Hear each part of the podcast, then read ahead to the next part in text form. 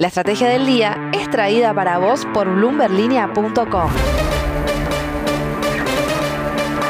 Muy buenos días, soy Francisco Aldaya, editor de Bloomberg Línea en Argentina y hoy te voy a traer las tres noticias más importantes para que arranques tu día. Además, como todos los viernes, Carlos Rodríguez, periodista de Bloomberg Línea en Colombia, nos trae lo último del mundo cripto. Pero veamos antes cómo van a abrir los mercados este viernes. La expectativa de la media sanción del acuerdo con el FMI hizo que el S&P Merval subiera cerca de 3,5% para terminar en 90.200 puntos. Fue un día bien positivo para las empresas argentinas en Wall Street, con subas de entre 5 y 10% para crecer Sud, Transportadora Gas, IRSA y Central Puerto. La única baja fue de 5,4% para Mercado Libre. El riesgo país bajó 79 puntos para quedar en 1874, el Blue bajó 1,50 para quedar en 203 pesos, el oficial mayorista quedó en 108,77, el solidario o home banking en 188,10, el contado con liqui en 192,23 y el MEP en 189,78. Lo que tenés que saber.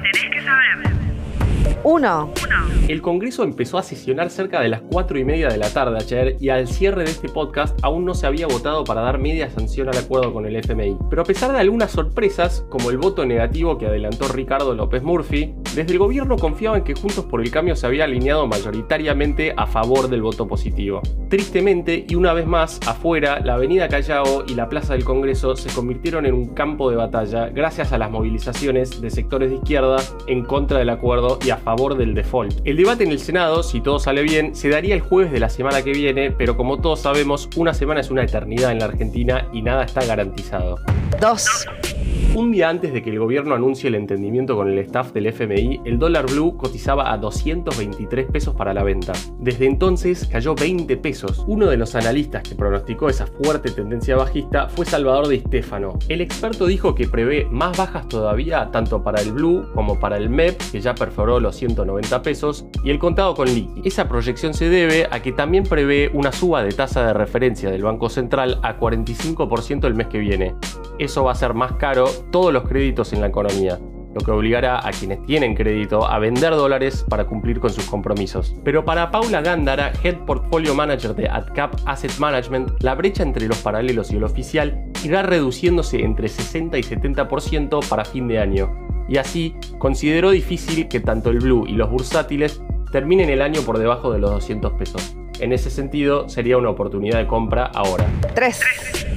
Gabriel Boric asume hoy la presidencia de Chile reemplazando a Sebastián Piñera en un giro ideológico radical para el país trasandino, mientras continúa debatiendo su nueva constitución. El gobierno argentino tiene cierta expectativa por este recambio, primero porque se suma un líder de perfil progresista en la región, junto a Pedro Castillo en Perú, López Obrador en México y Luis Arce en Bolivia, a la espera también de lo que pueda ocurrir en las elecciones de Brasil y de Colombia este año, y por otro lado porque podría representar una oportunidad para fortalecer el comercio con un país que ya es el quinto socio comercial de la Argentina, solo por detrás de Brasil, China, Estados Unidos e India. El saldo comercial fue muy positivo a favor de Argentina en 2021, cerrando en 3.510 millones de dólares. Alberto Fernández dirá presente hoy en la ceremonia de Asunción en Santiago. Mundo Cripto. Y ahora Carlos Rodríguez nos trae desde Colombia lo más importante esta semana en el universo de los criptoactivos.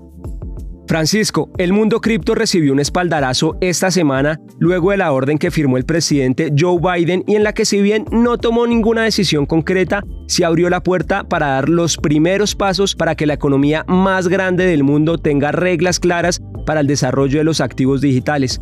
Incluso Biden abrió la puerta para analizar la posibilidad de que Estados Unidos tenga su propia moneda digital. Y es que esta industria cada vez se abre más espacio en el sistema financiero. Jamaica, por ejemplo, planea dar 16 dólares a los primeros 100.000 ciudadanos que utilizan su moneda digital que está próxima a lanzarse. Las naciones del Caribe han surgido como líderes en la emisión de monedas digitales de bancos centrales o CBDC, como se les conoce. A diferencia de las criptomonedas más populares, estas son versiones digitales de la moneda fiduciaria de un país. Donde parece haber obstáculos es en el sur del continente, en Argentina, donde la ONG Bitcoin Argentina dijo que el acuerdo que alcanzó el gobierno con el Fondo Monetario Internacional establece que se desalentará el uso de criptomonedas en prevención del lavado de dinero y la informalidad, Por ello, presentó un pedido de acceso de información pública al gobierno nacional para conocer en detalle el acuerdo con el FMI.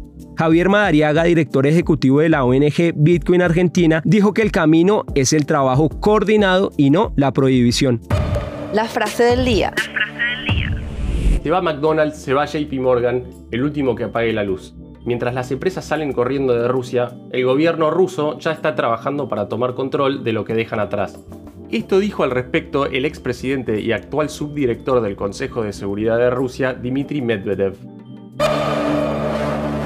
El gobierno ruso ya está trabajando en medidas que incluyen la quiebra y la nacionalización de la propiedad de las empresas que se retiran del país. Otras empresas que ya son parte del éxodo ruso son PwC, Uniqlo y Apple, entre muchas más. Esto fue un nuevo capítulo de la Estrategia del Día Argentina. Yo soy Francisco Aldaya, editor de Bloomberg Línea, y me podés seguir en Twitter en arroba franaldaya. No se olviden de suscribirse a este podcast y también a Línea de Partida, Línea de Llegada y Línea de Cambio, los tres newsletters diarios que ofrece Bloomberg Línea. Espero que tengas una gran jornada productiva.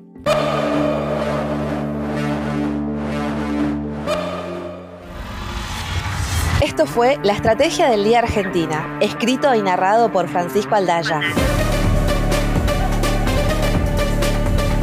Producido por Arturo Luna y Daniel Hernández. Que tengas un día muy productivo.